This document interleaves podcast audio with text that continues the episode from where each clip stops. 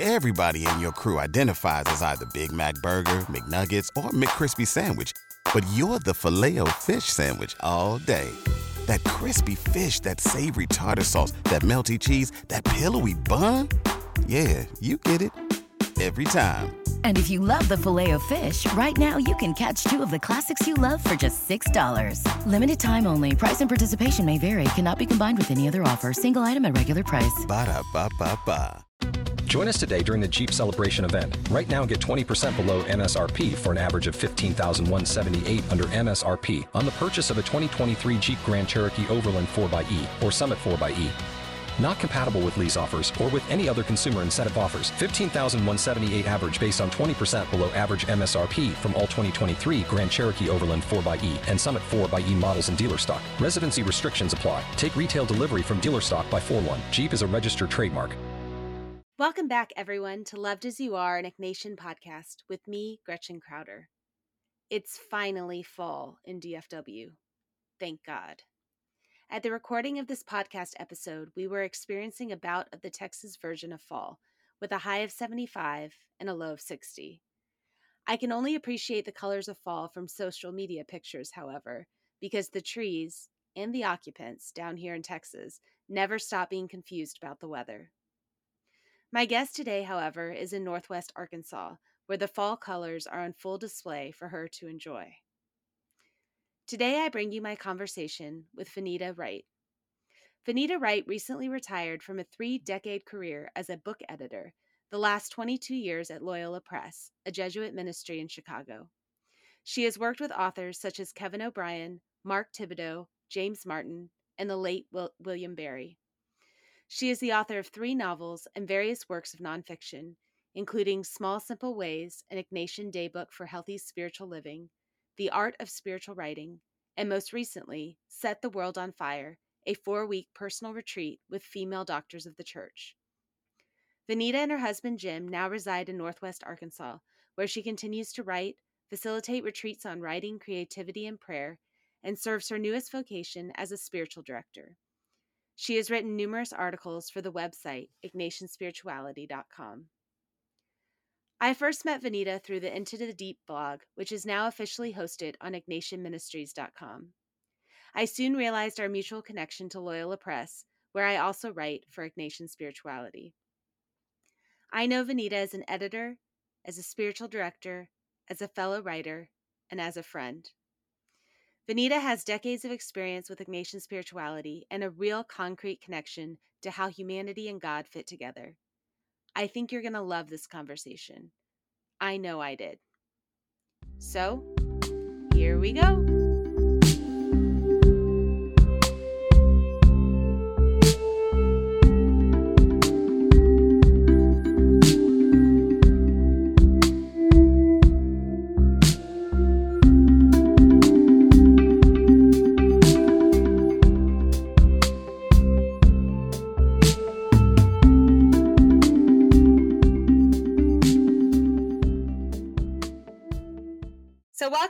To the Loved as You Are podcast. I'm so glad to have you here today. I was just telling my guests that it is finally fall in Texas, at least for today. The temperature is like a high of 75 today. It might change to 80 again or 90 tomorrow, but today it's today it's fall. But I also told them I don't get to see the fall colors, and I'm just curious: Does Arkansas have good fall colors? Oh, we do. We oh. do. Um, and uh, it's later October, toward the end of October, when mm-hmm. we'll get that.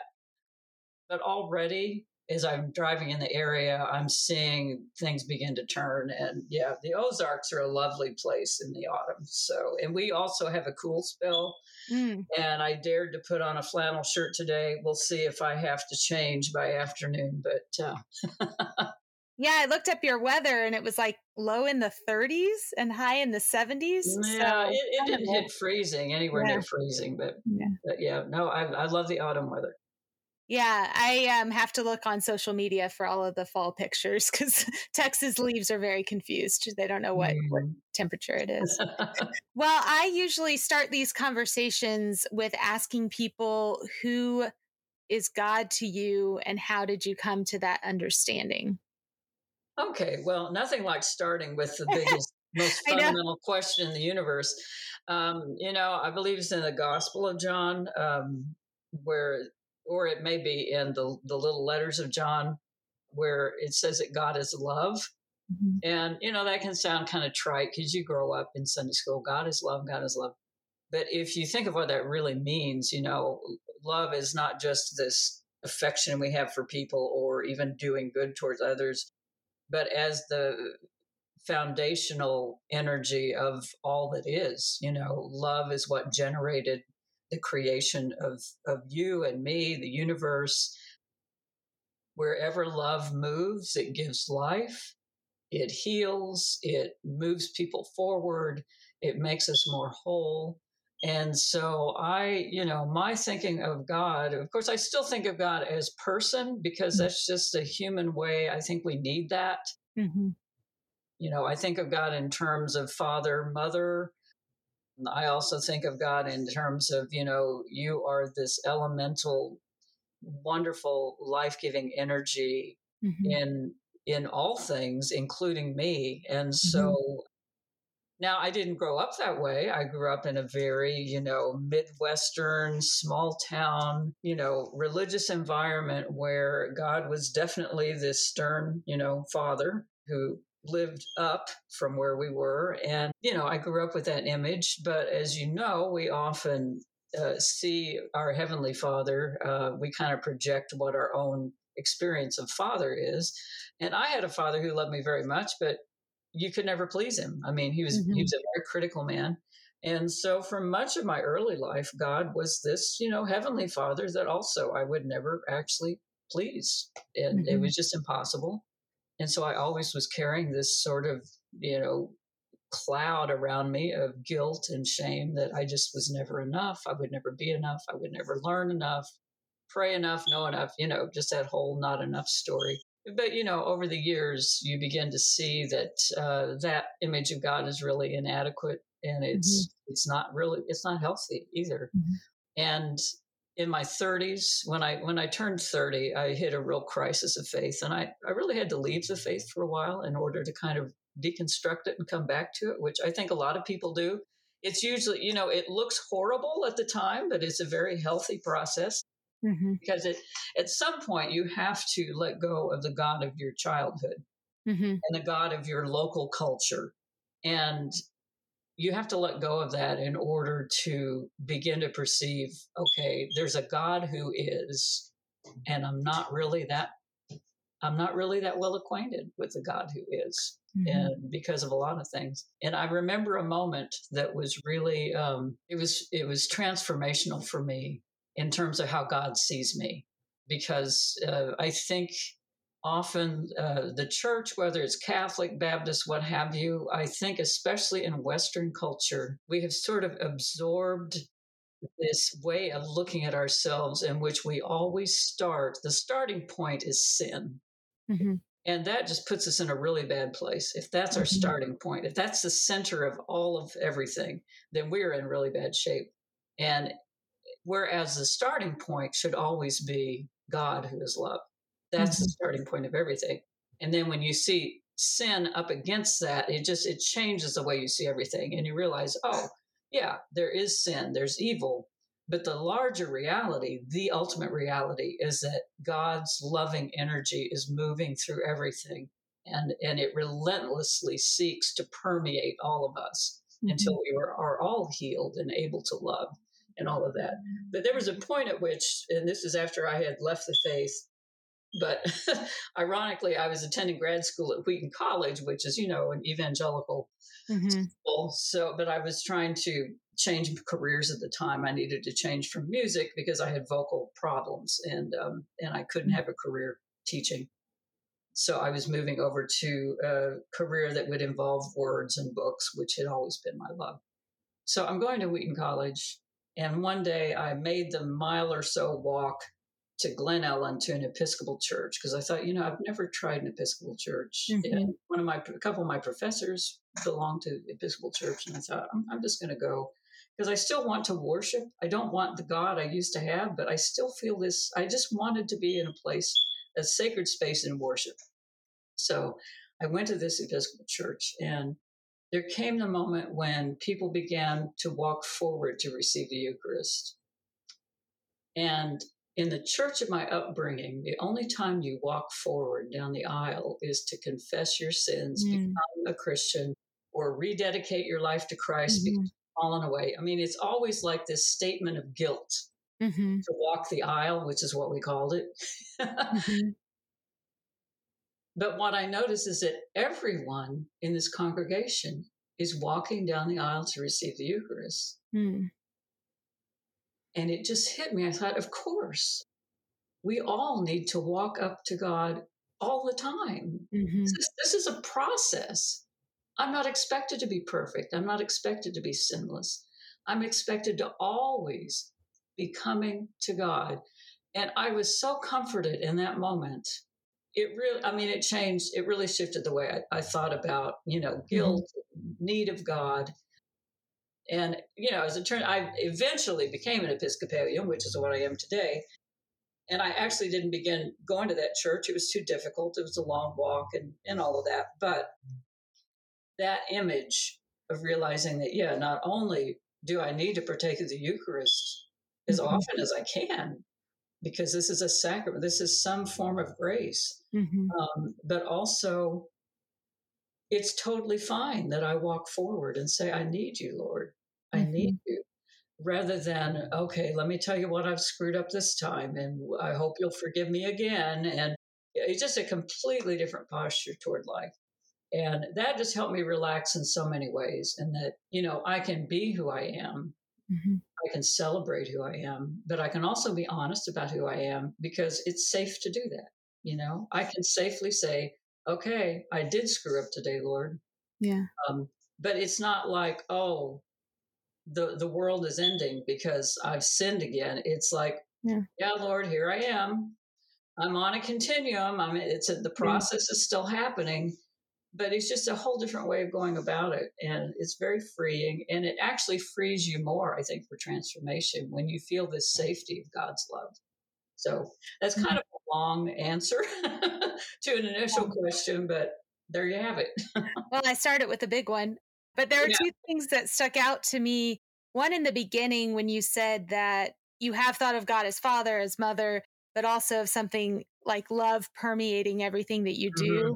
And then you equate it, the image of father, to seeing your own father in that role because you put father label on God and therefore mm-hmm. you had a person inserted into that image. And that really struck me because when we personify God to, you know, obviously God, Jesus, Jesus was human, but when mm-hmm. we we say God the Father, we we put some kind of label on him, then yeah, we in, insert our own human understanding of what that label means and then that changes maybe who God is and we kind of construct who God is in, in our mind. In one of my classes a few weeks ago, one person was talking and they were constantly referring to God as He, mm-hmm. as Father. And the professor just typed in the chat box, How would it change your perspective if you changed the pronoun with which you are referring to God? And it was such a simple question, not a like, you have to change your, you know, but how, what would it look like if you didn't refer to God as Father, but just God, you know, what what would that look like? So I, I resonated with that part of your description. And then also when you said in the Episcopal Church, you know, people were all going up to receive communion, immediately I thought in the Catholic Church, they always say if you're in a state of mortal sin, don't come up before mm-hmm. you receive the sacrament of reconciliation. And so it struck me because there's this yes, I need to be forgiven by God in this other sacrament, but also I really need Jesus mm-hmm. when I'm in a state of sin. So there's this paradox there of like when I can't go up is also mm-hmm. maybe when I need to go up the most. And yeah. um, so that that resonated in in your story as well. The different ways that we approach the Eucharist depending on the denomination depending on the church. Yeah, yeah. Well, I'm going to speak first to what you said about father. You know, mm-hmm. when I was still an adolescent, I made a new friend. She was new to our town and she became best friends and we're still friends today. And she still lives in my hometown. But, and I was trying to evangelize her like any good Baptist kid. and so at one point she actually went through a conversion experience i'm not saying it's because of me i think she was just ready and and god was there and met her you know but i remember being adamant about calling god father because mm-hmm. that's just what i had learned well this friend's father had died by suicide like 2 mm-hmm. years mm. before and she just flat out told me she says i can't i can't see god as father because of, of what my dad did mm-hmm. Uh, I mean, I'm paraphrasing. I don't remember right. exactly how she explained it. Yeah. But basically, you know, to her, father meant pain and abandonment, and mm-hmm. and that was a real wake up call to me. And I'm glad it happened so early in my life because you know I was maybe 13 at the time, and mm-hmm. I thought, whoa. Mm-hmm. I need to pay attention to this. I mean, I don't want to keep this friend from approaching Jesus or approaching yeah. God because yeah. she can't call God Father. And of mm-hmm. course, since then, you know, I've gone through so many different iterations of, you know, it does really change when you use feminine pronouns for God. Mm-hmm. And God, the uh, feminine imagery is used in the Bible in various places for God. I mean, Jesus even said, you know, I long to gather Jerusalem as a mother gathers her chicks, you know, under her wings. And so, you know, mm-hmm. that feminine imagery was always there, but I, you know, for various reasons, I'm not going to go into. It's kind of tedious. Uh, yeah. uh, you know, we've used the, the male image for for God, and and that has kept a lot of, especially a lot of women, mm-hmm. um, away from approaching God because of you know the rates of domestic violence, the high rates of sexual abuse, of rape uh, mm-hmm. For a mm-hmm. lot of women, uh, a male figure is not at all safe, mm-hmm. and we have to we have to really pay attention to that. And and just knowing that you know God is so beyond gender. I mean, God is all gender, no gender. To to get tangled up in that language is just, I think, uh, well, it's just foolish. I think it's foolish to get so uh, so attached to certain language for God because we mm-hmm. know that God is beyond all language, even you know we use what we have yeah. the best way we can but to be able to adapt that language is is really important and you know i it, the the whole thing about you know having to go through one sacrament before you receive the other yeah you know I, well i mean that's part of the reason i guess that, that i'm not catholic and even in the episcopal church there are some churches where you you have to at least be a professing Christian. There are many, there are more and more churches in, in that denomination who say you're welcome no matter what. And, and I kind of go for that because I, I think, you know, I'm not about keeping Jesus away from anybody. Mm-hmm. But, you know, that's, that gets tricky because you've got centuries of tradition and doctrine. And, you know, I never wanted to be flippant about it. Yeah. I do think it's possible to confess your sin and receive the Lord Jesus through the Eucharist, you know, simultaneously. I think yeah. that happened, but it's not for me to, you know, mm-hmm. Tell the Catholic Church you're wrong about this. You need to change that. Um, mm-hmm. But I think still, you know, if, if you if you perceive God as all loving, all merciful, compassionate, then that makes it easier to even go to confession. Mm-hmm. You know? Because you know that I, I am a work in progress and God yeah. is ultimately patient. And so wherever I am today, that is fine with God because I am still turning to God. I'm saying, mm-hmm. I, you know, I want to keep going on this path. I want to keep letting go of things that are harmful. I want to stop hurting people. I want to stop hurting myself but I know that this isn't going to happen overnight, Lord. Mm-hmm. I know it's not, and thank goodness you know that you understand that better than I do. You're more patient with me than I am with myself. Yeah. Uh, so even to go to confession, if you have the wrong, you know, if you have a damaging image of God, I don't know how much good going to confession even does. Mm-hmm. You know, you may go through the sacrament and the priest may say, I absolve you, but can you receive that absolution? See, that's mm-hmm. the real question. Yeah. Not does the priest absolve you? Yeah. Is, is can I receive it? And mm-hmm. if I still see God is just waiting for me to screw up and this perfectionist mm-hmm. who who uh, just thinks that I should have straightened up a long time ago. Yeah. And why am I still so screwed up? uh, then, you know, that absolution that doesn't mean anything to me really if I can't mm-hmm. receive it, if I don't right. really believe it. Yeah, I, I keep getting images of how I thought when I was going to my first confession many, many years ago of how like my little soul inside had all these marks on it and it got you know god was erasing the marks oh, and yeah. like before i even left the church there was another one getting marked on there yeah so, um yeah it, it is kind of it feeds all of our desires to be perfect and our desires mm-hmm. to have good records and great grades and all of those things when we also yeah. put God in that image of how is God grading me today on on my you know being a good human. Yeah. Well, you know, I what comes to mind is someone like the Samaritan woman, you know, that mm-hmm. Jesus talked with. Well, she had a pattern of relationships. Mm-hmm. And there could be a lot of reasons for that. You know, some of them may have been her own doing, but some of it may have been, you know, she may have had a really rough beginning. You don't mm-hmm. know. She may have been abused a lot early in life because we know that uh, that one outcome of childhood sexual abuse is often promiscuity, and like mm-hmm. I mean, that's, there are patterns that develop. So we don't know. We don't know her backstory. We do know that she became a convert and she went back and told her whole village. Mm-hmm. But I keep thinking, okay, what was the rest of her life like? How long was it before she unlearned these emotional patterns of relying on a male for some kind of affirmation or, you know, she still had work to do. And, you know, I don't think Jesus expected her to just boom, oh, my whole outlook is different and, and everything is all new. Well, in a sense it is, you know, in a metaphysic in a metaphysical sense, we are new the moment Christ enters our lives. You know, I'm guessing that she had quite a bit of work to do in terms of understanding, okay, now that I know that God loves me and I'm forgiven, how does that change the way I relate to myself, mm-hmm. the way I relate to men, the way I relate to my community? You know, these stories, we don't know the mm-hmm. details of how they work themselves out later.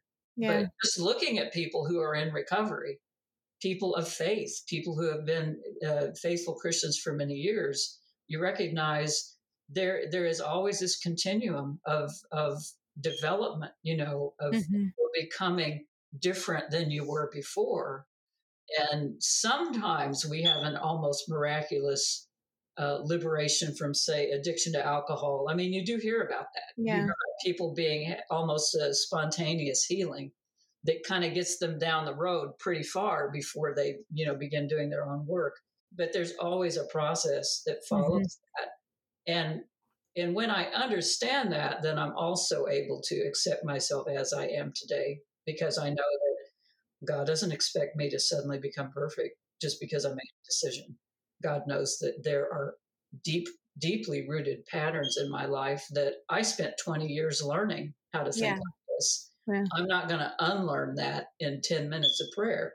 Right. Uh, and I think often we forget that Jesus being human like us means that Jesus understood a process of becoming a person is complex and it involves habits of thinking, habits of believing, even emotional habits we get used to. And so understanding that God receives me as I am today, again, that gives me the freedom to say, okay, I'm going to work on this some more today.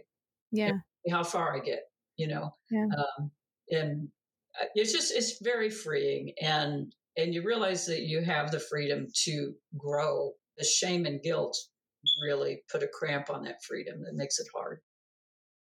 Yeah, I mean, if we think of Jesus meeting the Samaritan woman as the opportunity for her to be told, I love you as you are, no matter what, right here in this moment, no matter what you do when you leave this well, this is what is true. Yeah. That kind of changes and shifts the perspective, right? Of it wasn't that Jesus, and, and, you know, we aren't in the mind of Jesus necessarily, but mm-hmm. that he was like, okay, she's going to go be perfect now. You know, like mm-hmm. it was mm-hmm. more just, I see everything about you and I still am here talking to you and I still accept you and love you as you are. Use that to go and figure yeah. out what the rest of your life will look like. Yeah. Yeah. Yeah. And you know, you see this in the way we treat one another. And I, you as a parent, I'm sure you've seen this over and over again. When a child feels secure in the parent's love, mm-hmm. that child can develop the kind of emotional courage to just learn about life and mm-hmm. try things and make mistakes or not do real well at something or have mm-hmm. a bad day and get over it because that child is in the safety of the parent's love. Mm-hmm. But if you have that same child and the parent is always withholding love in order to try to manipulate that child to be good or do something, it's a whole different scenario. Mm-hmm. And that child does not have the emotional freedom to just grow naturally. I mean, we grow by trial and error, by trying things, by you know, it's it's an ongoing experiment, this growth called human life. And and so when we see how that has an impact on children, uh, it should just be kind of a short little leap to see, well, it's the same with me. It's same with people in my life. Mm-hmm. Um, I mean, I'm a spiritual director, and and my primary the primary thing I need to do when I speak with someone, when I sit with someone in spiritual direction, is that I must create a safe, sacred, expansive space for that person in which that person can be exactly who he or she is, regardless of what they're going through, regardless of how they are emotionally, what's going on in their lives, what they're struggling with. Uh, I must create that safe space and when when they realize that they are in that safe space then they can exhale they can begin to tell the truth about what's going on mm-hmm. and that's the only way that can happen and mm.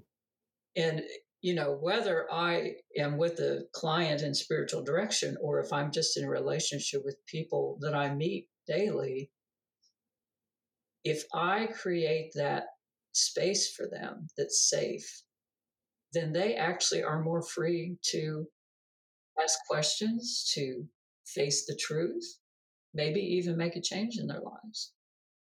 But coming at them with condemnation and judgment, I mean, that's just worthless. It does no good whatsoever.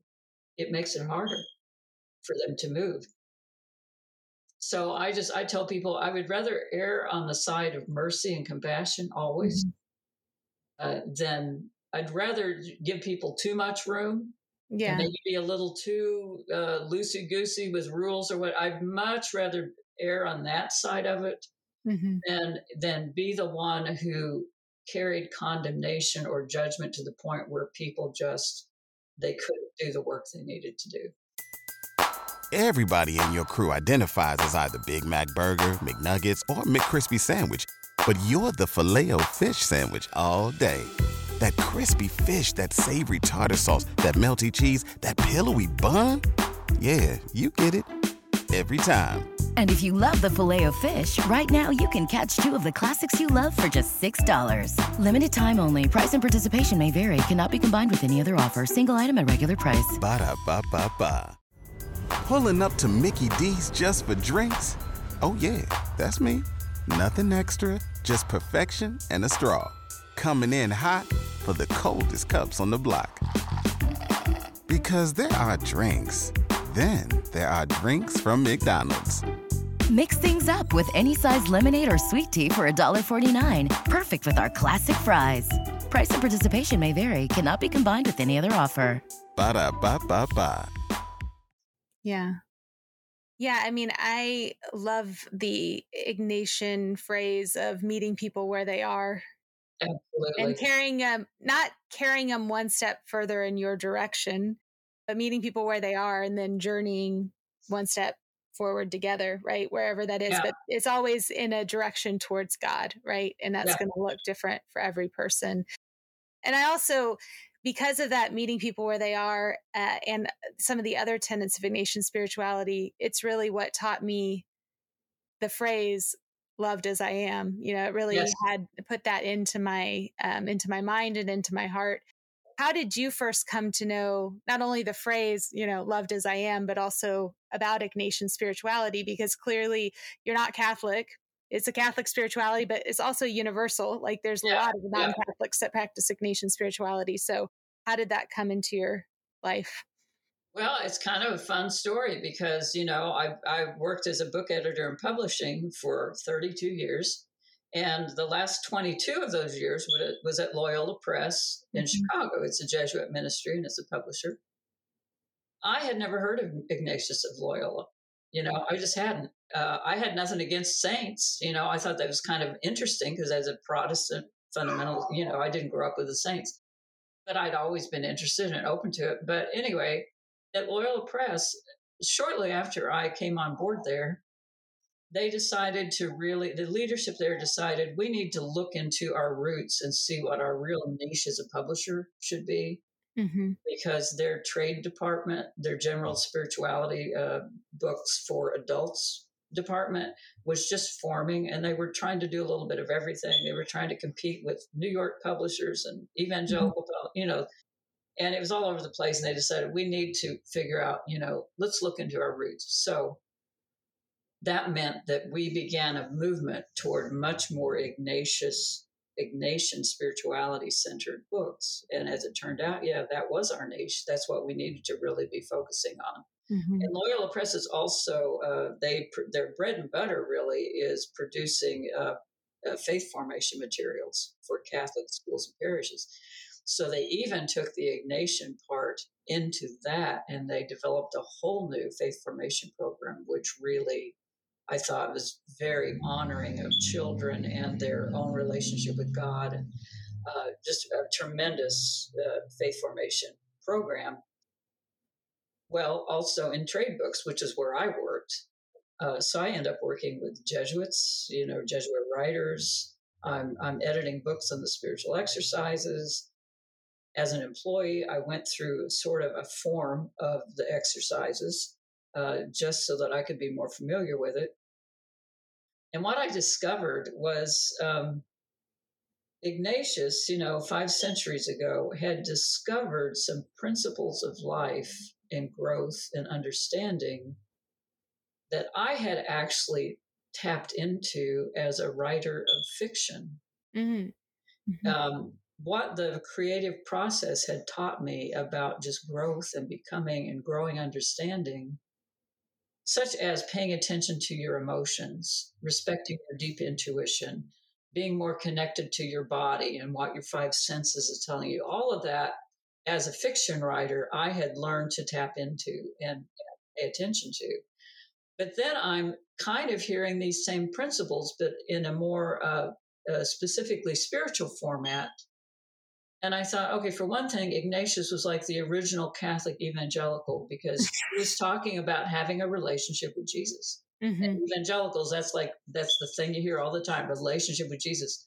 Yeah. Well, Ignatius was, he was saying that, you know, 500 years ago. And, and the Catholic faith has always had that.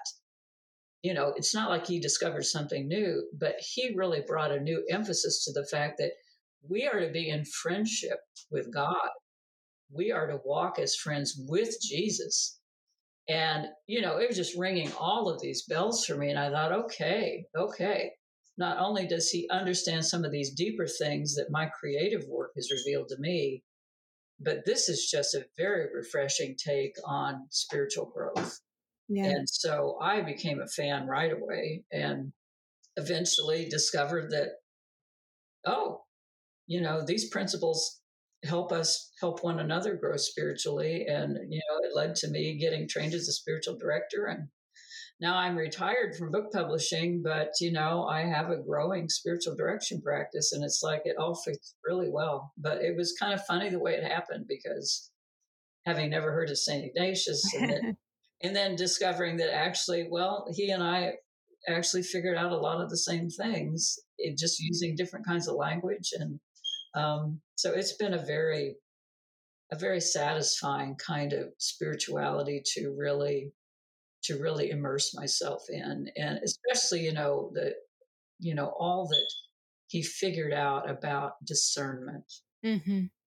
And as a kind of a macho Spaniard, guy, you know, he was quite uh, open to what we now call sort of the feminine part of the feminine um, functions in the human personality.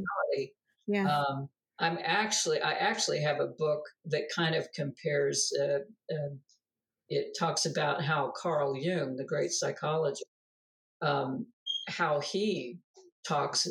He, he mentioned Ignatius you know various times and so even i mean it's like ignatius was tapping into what we would now call in some ways jungian psychology i mean not completely it's not a perfect match but but he was figuring out some things that they didn't really have names for back then but that now we can say yeah he's talking about the masculine and feminine yeah part of the human personality and mm-hmm. and all of it has to come to bear on the way we understand god and also on the way we go about discerning yeah. you know you have to you have to allow your body to talk to you your mm-hmm. emotions mm-hmm. to talk to you your intuition to talk to you your dreams and desires and fears all of that needs to figure in um, and it becomes kind of a very holistic way of looking at your life of discerning where god where the holy spirit is is leading you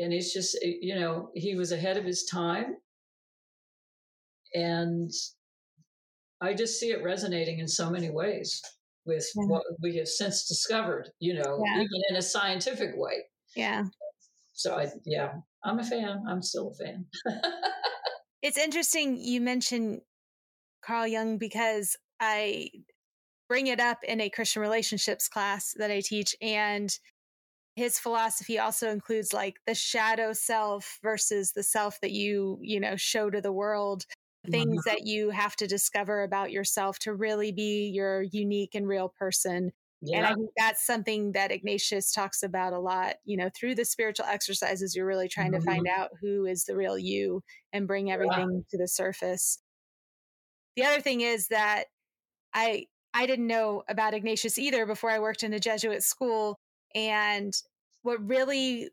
resonated with me was always that Ignatius cared about my real life, like cared about what yeah. was actually happening in the day to day, cared about whether or not I made a pro con list about something or talked to mentors and guides about it. In fact, that's part of the discernment process. And so uh-huh. it really was able to take what human beings are really experiencing and put it in the context of faith uh, even down to imaginative prayer, where yeah. you don't have to know everything about a scripture passage or even be a character that's possible to be in that scripture passage. Mm-hmm. You know, there are mm-hmm. not that many passages with women as a as a named character. So when you think about trying to put yourself in a scripture passage, most of the time when it's described, you're like, well, I can't be there. But when Ignatius describes, you know, contemplation and when kind of going through Ignatian spirituality in that way, well, yeah, I can be there because it's not mm-hmm. about it's not about whether or not I was in the original scene. It's about what does that have yeah. what is Jesus talking to me about right now in that scene in the present day. Yeah. Oh, well, and and of course, as a writer, you know, the imagination is really important to me. Mm-hmm. And and it's and I recognize imagination as a as a very spiritual function. Mm-hmm. You know, it, we it, you couldn't really pray if you didn't have imagination you know you wouldn't yeah. know what to pray for you wouldn't you wouldn't be able to name your desires if you had no imagination mm-hmm. and um, and and yeah the real life the well and see the thing is is if you if you begin to recognize that that you can find god in any place in any person because as a, again god this this love that permeates the universe and, and longs to just permeate us so completely that we're in union with that love. And I mean, Jesus talks so much about union in, in one of his his long final prayer before he was taken and crucified. You know, when you when you realize that that this is the reality, then there's no secular versus sacred. Mm-hmm. You know, you're not dividing your life into well this is spiritual and this is not spiritual. And so yeah normal life is your life in god. Uh, well that's a that's a completely liberating way to see your life. Yeah.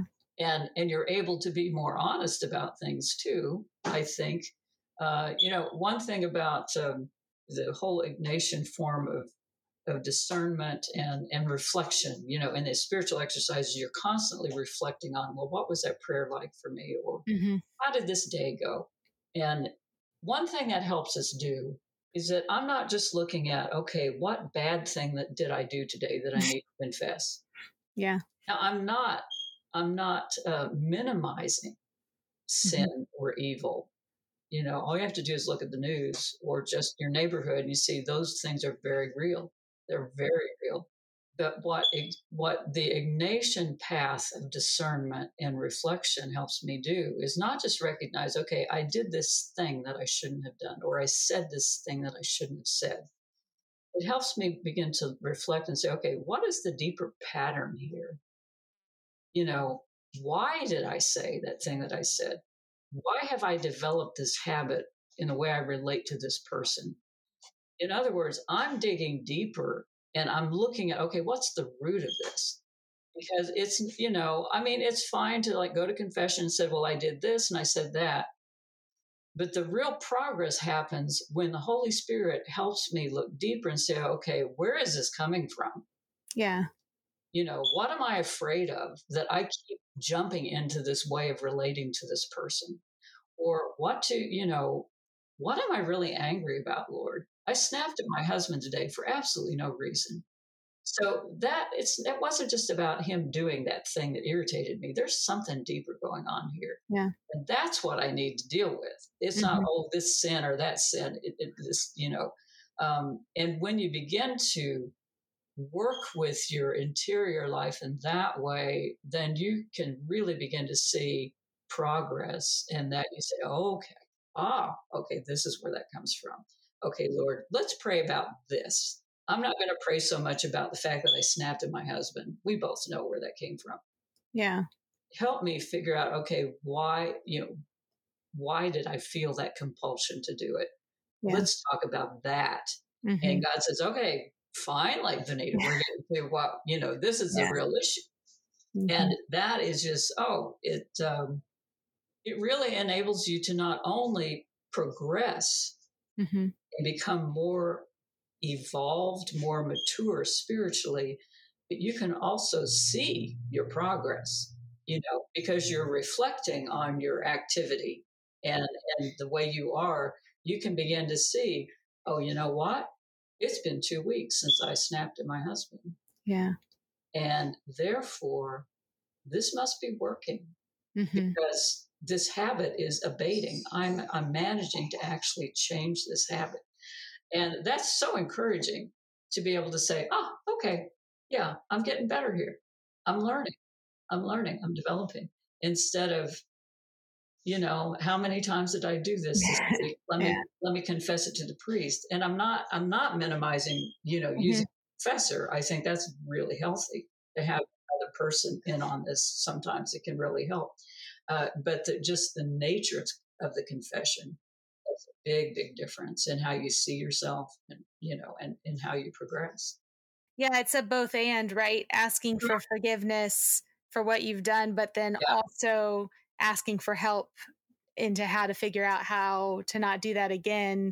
Yeah. Um, and also looking at, I think Ignatian spirituality helped me to look at sin as damaging relationship mm-hmm. as opposed to sin as like black marks on my soul. Mm-hmm. And mm-hmm. I think that really that's the thing that makes you want to work on the root cause when you really think, how am I damaging this relationship with God?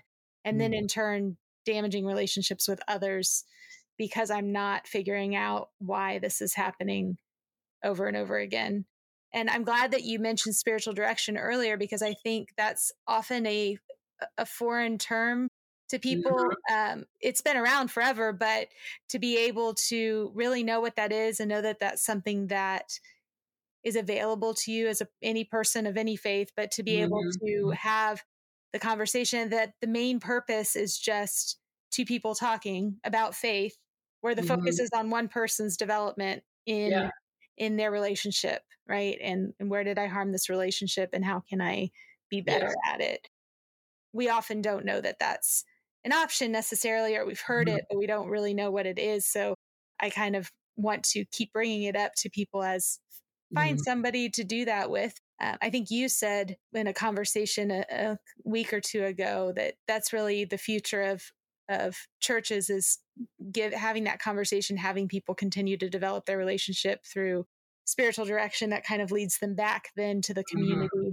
reconciles them with the community, gives them an opportunity to be a part of something bigger.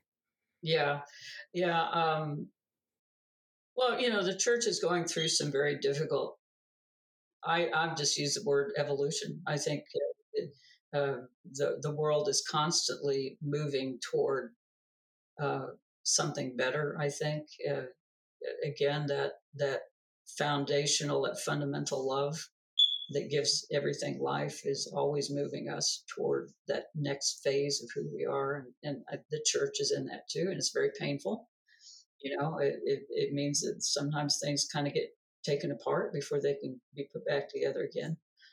But regardless of where a person is in terms of belief or unbelief or church or you know churched or unchurched or whatever, um, they they continue to have an interior world.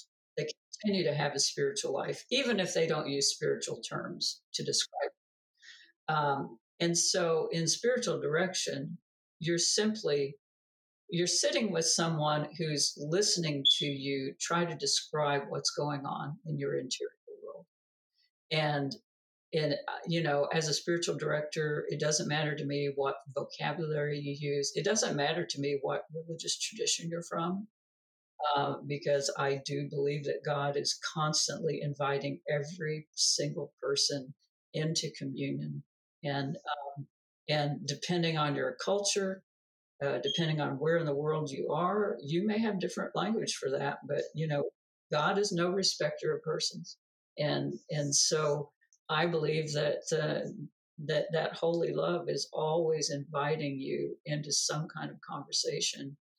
And again, I'm just trying to create a nice, safe, expansive place for that to happen. And I think a lot of people, especially those who have been wounded by church life, regardless of which church it is.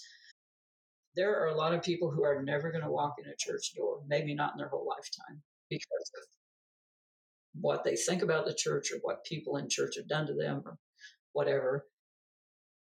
And so, in spiritual direction, it's like you're creating a place for them to still talk about their spirituality and explore it. And, you know, I would love to see people end up in faith community because I think we're built for community. We're designed, we're created to live in community. And I think it's healthy if you have one. Nevertheless, uh, a spiritual director will sit with you and be with you wherever you are, you know, in that process. And and I do think that a lot of the spiritual work within people may happen outside of church, you know, in the not so near future uh, or maybe in the near future. I think, especially with younger people. Um, you know, people in their 20s and 30s, they're just a growing number of them. They, they have no interest in church. They don't know what it means. They don't have any language for it. Uh, they don't see any need for it. And so, you know, I'm not going to demand that they come inside my church building and sit and listen to us talk about our spirituality in a certain vocabulary. I am willing to go out and, you know, be with that person where they are and and trust that the Holy Spirit is at work. You know, either the Holy Spirit is at work or we're just all we're all in really bad shape. either I believe it or I don't. And I just yeah. To believe that the Holy Spirit is at work and and we're all in process. Yeah, I feel like I I want to add on to the Ignatian phrase of meet a person where they are meet a person where they are so they can uh, understand their belovedness and oh, then go out and see that belovedness in other people and help other people understand their belovedness because sometimes mm-hmm. you know i can go to a spirit well now i'm training to be a spiritual director so mm-hmm. i guess it's that moving on but mm-hmm. like you go to spiritual direction to develop your relationship with god but there's a next step once you've figured yeah. you know, once you've kind of figured out and and it's not like a next step that happens in a certain amount of time and it's not like a requirement that you mm-hmm. you know develop your relationship with god but it it's kind of something that naturally happens that yeah. you develop your relationship with god you understand that you're loved as you are and then you want to help other people do the same thing. And that's the kind of thing that will lead people back to community right? Oh yeah. If start if we start there. Because i think one of the things that gets in the way so much of community is our own inability to know that we're loved because then we can't see others in that light as well. Yeah. Oh absolutely. Yeah i agree with everything you just said. Um, you know when jesus began his public ministry, he essentially is saying to people, rejoice because the kingdom of heaven is here. In other words, and my translation of that is, you are already loved. It's already a fact. Uh, and so I'm here to show you how to live as if you're loved. You know, uh, Jesus was confident in his heavenly Father's love, and that enabled him to do all that he did and and he was able to work in collaboration. Uh, and you know what we're called to do is to collaborate with God of the universe to to help this love continue to permeate and and and uh, energize everything yeah. you know every person and everything that happens and i know i'm speaking in kind of mystical you know really large general terms but if we can kind of keep that in the back of our mind that you know i am i'm invited to collaborate with god yeah do whatever i can to help people know that before they do anything or change their mind or anything else god already mm-hmm. loves them yeah. and when they begin to believe that then you know that's the liberation I think that Jesus was talking about. You know, yeah. set the prisoners free. You know, free from the prison of our weird belief systems, free from yeah. the prison of our shame, our guilt, our fear. You know, mm-hmm. we're all afraid, and yeah. and how many times did Jesus say, "Don't be afraid, don't be afraid." Yeah. Um, so it's yeah, it's a different way of going about life, and and I think you're right. You know, just naturally, it's like once I understand, okay, I am loved, I am the beloved, then I think it's so, I'm so much more sensitive to see other people and understand that, you know, he doesn't know. Yeah. Beloved. Oh yeah. my gosh, I want him to know what I what right. I know. And I want him to begin to experience some of the freedom I have because I know I'm loved. I'm free to grow and change, become more of who I was created to be. And so when you see people, I think you become much more uh, sensitive to recognizing the kind of prisons that people live in. And, and you just want to see them free of that. I think that's evangelism. You know, it's not getting people to, to, to recite certain facts about certain theological facts. Yeah, it's nice to have those theological frameworks to use. But it's not about okay i confess i'm a sinner and jesus and it and you know i, I want jesus to save me from my sin you know that i grew up with this evangelical culture that is basically you do these five steps and you're good to go you know? Um, and and there you know some of that is is inherent in the conversion process. You have to to have certain things that you understand of course but I think the real impetus of evangelism is that you look out at the world and you say, I see all of these people, they're imprisoned in their shame, in their woundedness. And, um, you know, to me, when I think of sin, what I'm really thinking of is the systems of this world that damage people. And, and the first thing Jesus did when he encountered a person was he healed them. He didn't talk to them about their sin. I can't find a single place except a, a, two or three places where he's really confronting the Pharisees. Yeah. But but in terms of encountering people, the first thing he did was heal them. Yeah. And then maybe uh, you know he would say, "And your sins are forgiven." It was almost like you know the real thing we need to do here is I need to heal this person. Right. And and I think most of the time our sinfulness is wrapped up in our woundedness you know, we have been damaged by various systems in this world. And and that is where Jesus wants to meet us. He says, I'm, I'm going to heal you. And, and then I'm going to help you see how wrapped up you've gotten in this system that is just tearing you apart. And, and, and so that you can, number one, stop participating in that system, you know, but also uh, be healed. And, and so I just don't I don't think it's helpful to start with people's sin. I just don't think I don't think that's what Jesus did. You know, he starts with okay, where do you hurt? Let let me reach you there.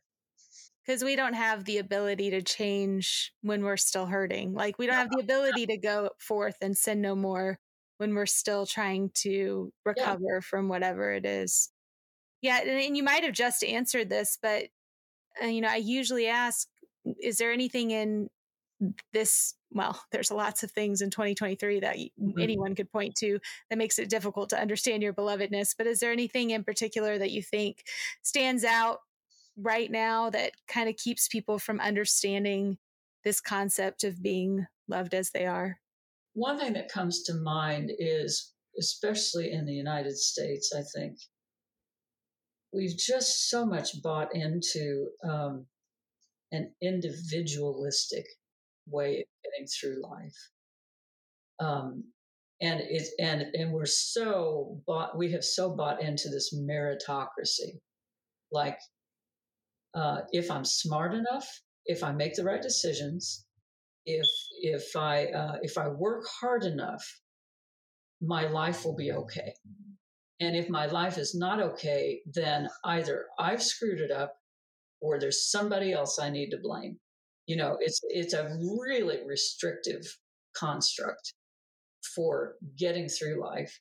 And and yet we buy into it because we're just told all everything from the old westerns you know to um, even a lot of self-help you know is very much about you can be the best that you can be kind of thing and it just totally overlooks the fact that we are designed to love one another and be in community. We're designed to need one another, to depend on one another. And when we try to pull out of that and do it all on our own, and even a lot of spirituality is very, very self focused. Uh, a lot of this spirit is a lot of the spirituality kind of self help stuff. It really is not helpful because you're still on your own trying to develop this prayer habit or do this other thing. And when you pull out of all of that, when you pull out of community and try to do all this on your own, it's just, it's a losing battle because mm-hmm. we were not designed that way. We just were not. And, and I say that as an introvert, okay? I mean, I can be on my own for days on end and not talk to a single person and be completely happy, okay? Yeah. However, I also know that I am integrated in a community and I need that community and that community needs me. Yeah. And when I need help, I need to speak up and go to someone and say, I need help. Mm-hmm. I need to be able to go to a person in my parish or a neighbor and say, I need your prayers. I'm having a really rough day. Yeah. Or, you know, everything needs to be in the context of I belong to this com this community. Yeah. And um, and so I think this individualistic way of going through life, it puts so much pressure on us to make sure we get it done right. Yeah. And don't screw up and that we do the smartest thing and we make the very best decisions. Uh, it's just it's self-sabotaging yeah. It really is. And, you know, that's one thing. That's just the thing that comes to mind. Yeah. It's a biggie. Well, especially because there's so many prescriptive ways to live life, even for your children. They're supposed to have certain milestones at certain times. And when they don't, mm-hmm. and you failed, that's not actually true of children. Like there's, yeah. there's a kind of a average time frame, but really kids grow yeah. on their own. I mean, they, they kind of come to those milestones at their own time. Um, I remember when I was potty training my kids, there was one day method, the three day method, and I was none of the none of the methods worked for my children, and yeah. I was and I had a wise parent who also just didn't try any of those methods say to me, they're not going to go to kindergarten without being able to use the bathroom. Like they'll figure it out. And I was like, okay, so like I don't, you know, they'll get old enough to figure it out and you don't have yeah. to push the process. So yeah. Um, yeah, I think that that also keeps us on our own and in our own individual silos is sometimes mm-hmm. not knowing if we'll be understood not knowing yeah. if our story will be heard not knowing if mm-hmm. people will empathize with what they hear yeah. yeah yeah yeah so it is it's a big one for sure. Yeah we put we put enormous pressure on ourselves and and our culture puts enormous pressure on us too. I mean you know without getting political but i mean just look at the state of kids sports. Tremendous pressure. It's not like you can just have a pickup game of ball with the neighbor kids anymore. It's it's got to be very organized it becomes really competitive. Parents have to be like 110% in with you. I mean it's and and i'm not i'm not denigrating you know group sports or even organized sports but just the the perfectionistic yeah. um, pressure that our culture puts on even our kids participating in sports you know? It's it's really damaging yeah. every year we have to get better. Every year we have to do something a little bit better. We have to do it even better. Mm-hmm. which means we have to do more or we have to you know learn new ways of proceeding mm-hmm. and yeah it can be exhausting because it's i mean mm. you should always be growing but sometimes that mm-hmm. doesn't mean throwing everything out and starting all over again either. Yeah. And we're seeing the ramifications of this in the mental health, especially of our teenagers, our adolescents. The, the uh, mental health issues are just skyrocketing with with young people and a lot of it was just i was on the pbs newshour a couple nights ago talking about uh, what the typical teenager has to deal with with school hours of homework hours of extracurricular activities it was it, the story was about how little sleep they get yeah. And the fact that teenagers actually need a lot of sleep for their, mm-hmm. you know, for their mental processes and everything. And yet most of them don't get enough sleep. And it's because they have programmed all of this stuff so that they can succeed, get into the right college, you know, get all the right points. Uh, so we're seeing the results of this perfectionistic culture and and also the of the, the individualistic way of going about life, we're seeing the bad fruit of all of that in our kids. And it's just heartbreaking. Yeah. Well, that's why this message is so important. I think not only, you know, for me to say it and put it on a podcast label, but for every guest that comes on to share their own perspective so that hopefully somebody will hear yeah. a perspective that resonates with them and like they can start to really understand that belovedness about themselves and others. Yeah. Vinita, this has been such a great conversation. I want to make sure that I mention that your latest book is a four week personal retreat with the female doctors of the church, which mm-hmm. I think is so awesome because I don't think everybody even knows who the four female who four female doctors of the church are. Um, but can you tell us in just a couple words what that what that book is about? Well, Ave Maria Press came to me with this idea and at first, I thought they they were needing an expert on the four female doctors of the church, and they are Therese of Lisieux, Teresa of Avila, Hildegard of Bingen, and Catherine of Siena.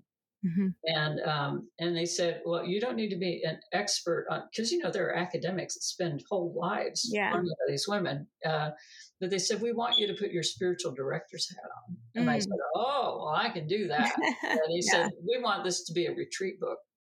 And so, you know, there, and you don't have to do it in just four calendar weeks. It's actually quite a bit to do because uh, mm-hmm. I've been doing retreat work for years and I'm very good at giving people stuff to do.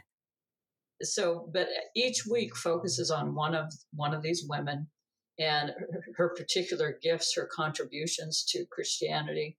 And then I just I create retreat exercises, you know, prayer practices for people to do, things to reflect on they receive uh, words from the women themselves, which are just phenomenal, and then also little reflections, uh, some scripture here and there. It's just it's it's uh, designed to help people do retreat and get to know each of these women a little better.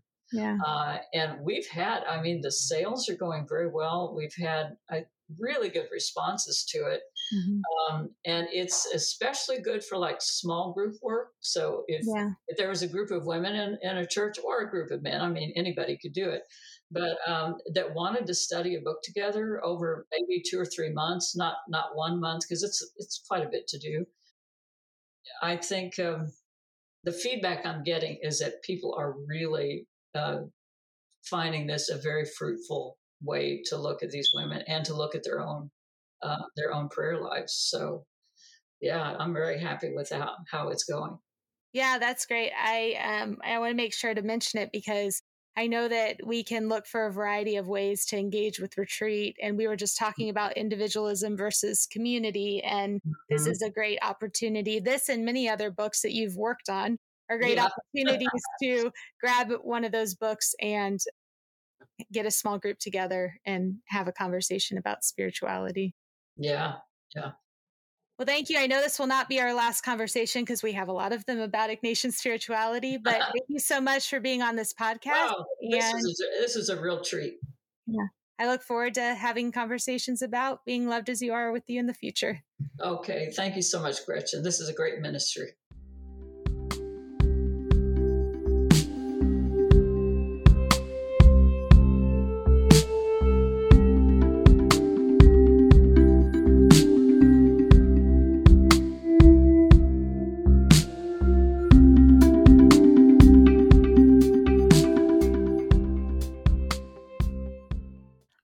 Enjoyed this conversation with Vinita. Maybe you noticed that I did a fair amount of listening this time. She has a lot of wisdom to share, and I am always ready to learn from it.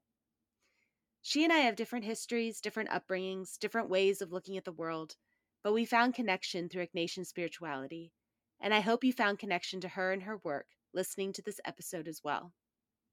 You can find her books linked in the show notes. Do you think you or someone you know has a story about being loved as you are that would fit with this podcast? Please reach out to me and let me know by emailing me at lovedasyouarepod at gmail.com. I have another exciting guest coming your way very soon. But for now, remember to be who you are, because that's exactly who God wants you to be.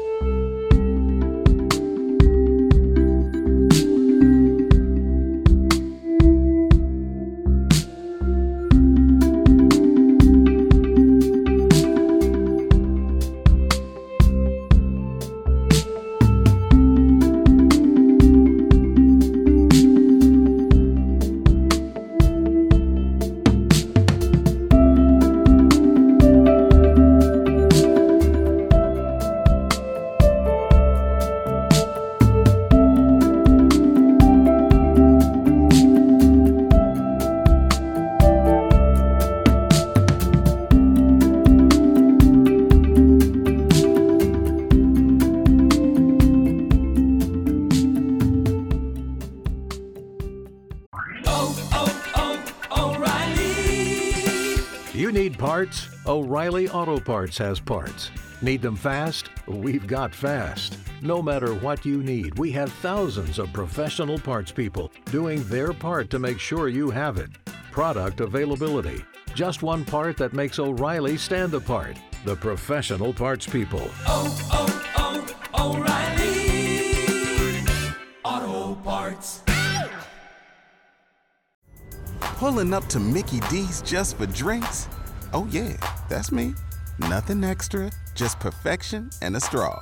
Coming in hot for the coldest cups on the block. Because there are drinks, then there are drinks from McDonald's. Mix things up with any size lemonade or sweet tea for $1.49. Perfect with our classic fries. Price and participation may vary, cannot be combined with any other offer. Ba da ba ba ba.